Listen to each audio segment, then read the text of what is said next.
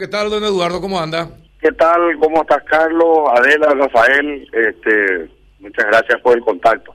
Bueno, eh, acá Rafael quería introducir el tema, estoy seguro que él sabía más de lo que ya estaba diciendo, pero contar, eh, ¿cómo tomaste todo lo que dijo eh, Rodríguez eh, respecto de, de, de, vos como, como, como descendiente de japonés? Sí, por supuesto que cayó muy mal, ¿verdad? Pero yo justamente le daba una hacía una división en el sentido de que yo puedo tomar como Nakayama candidato, puedo tomar como Nakayama ciudadano, puedo tomar como Nakayama este, miembro de una eh, colectividad o nieto de inmigrantes.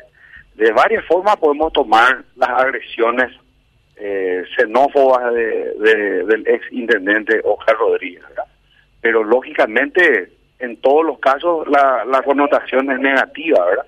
Porque estamos hablando de que vulnerando lo que dice la Constitución de, no discriminación, eh, violentando tratados internacionales firmados por la República, pero sobre todo, pero sobre todo, faltando a la cortesía y a la gratitud que merecen los estados amigos de la República del Paraguay más todavía en el caso del Japón, que ha sido un país que históricamente ha colaborado enormemente con la República del Paraguay en toda la en todo en todos los sentidos y específicamente en el caso de Asunción donde le ha entregado un centro paraguayo japonés donde le ha dotado de equipamientos a hospitales, a escuelas, donde tenemos un hermanamiento con la ciudad de Chiva, donde eh, ciudad que ha donado a su vez camiones recolectores, bomberos.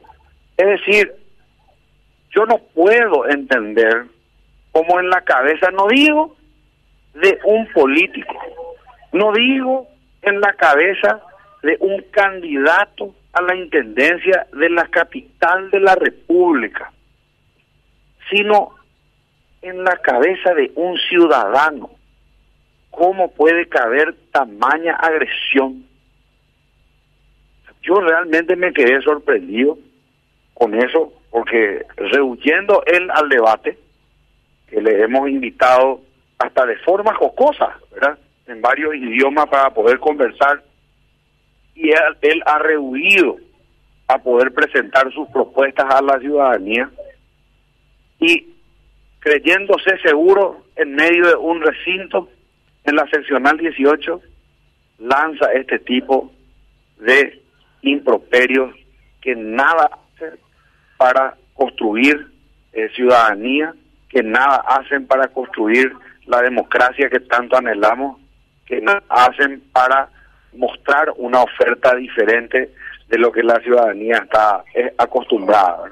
Entonces, lógicamente, es un golpe eh, fuerte pero no solo tampoco para la comunidad nipona, ni los inmigrantes, ni los hijos ni nietos de inmigrantes, los Nikkei y demás, sino aquí se ha atacado, eh, y le escuché a Rafael decir eso, eh, que todos prácticamente, muchísimos aquí en Asunción al menos, tienen alguna ascendencia este, extranjera, eso le toca a toda la colectividad, a toda la colectividad, es una vergüenza lo que, lo, lo, lo, que hizo. Eh, voy a escucharte las la disculpas. No, no escuché eh, bueno, vamos a escuchar juntos entonces. Por favor. Muy buenas tardes para todos. Me dirijo a toda la ciudadanía y en especial a la colectividad japonesa.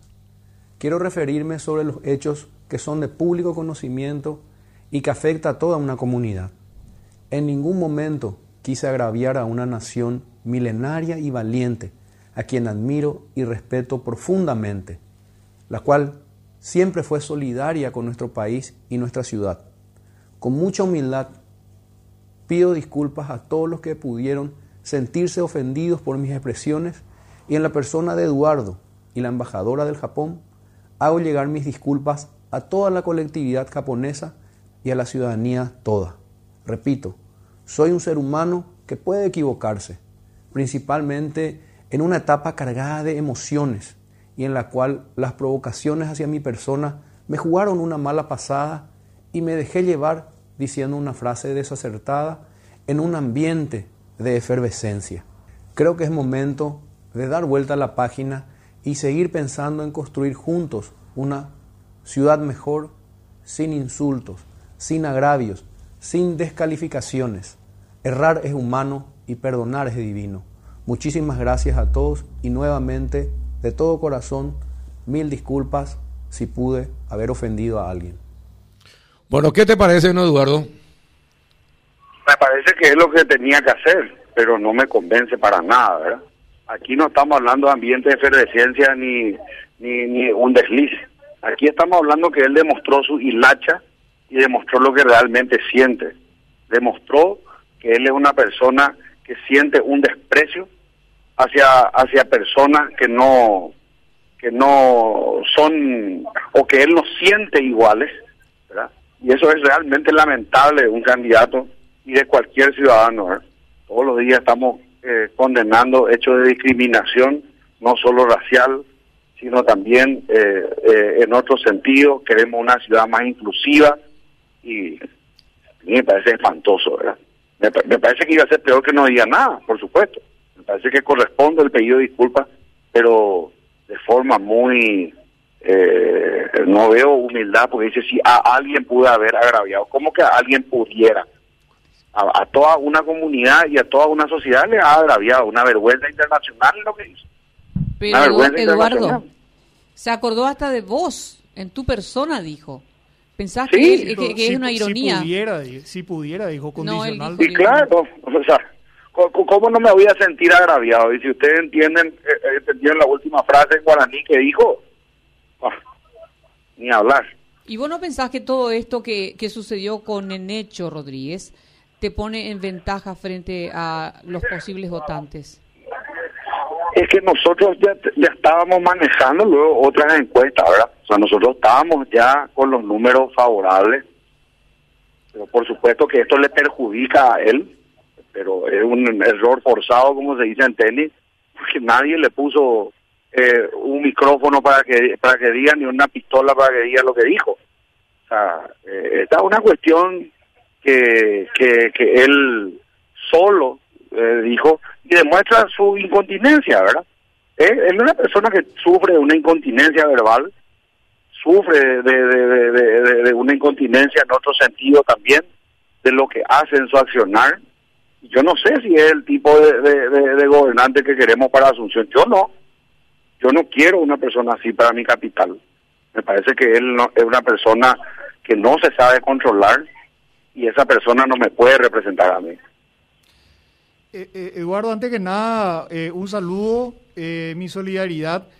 Y, y sí, realmente lamentable para alguien que aspira a, ser jefe del Ejecutivo de la capital de la República, lamentable. Yo no sé cómo va a hablar con extranjeros y, este, eh, en el futuro, ¿verdad? Pero bueno, eso al margen. Lo que te quería preguntar, porque él dice en un momento que él recibió muchos ataques eh, y que por eso, eh, eh, si bien no tiene nada que ver no tiene ningún, el discurso de xenofobia, el discurso de odio no, no tiene ninguna justificación, pero yo no te escuché a vos agraviarla a él nunca. No sé si hubo algún incidente o algo así. Mira, yo te decir una cosa, Rafael, mi, mi campaña es pública. A mí, yo permito que se me grabe en todos los lugares sin ningún problema. Él no va a escuchar un agravio a su persona. Ahora, críticas a su gestión, las hice, las hago y las voy a seguir haciendo.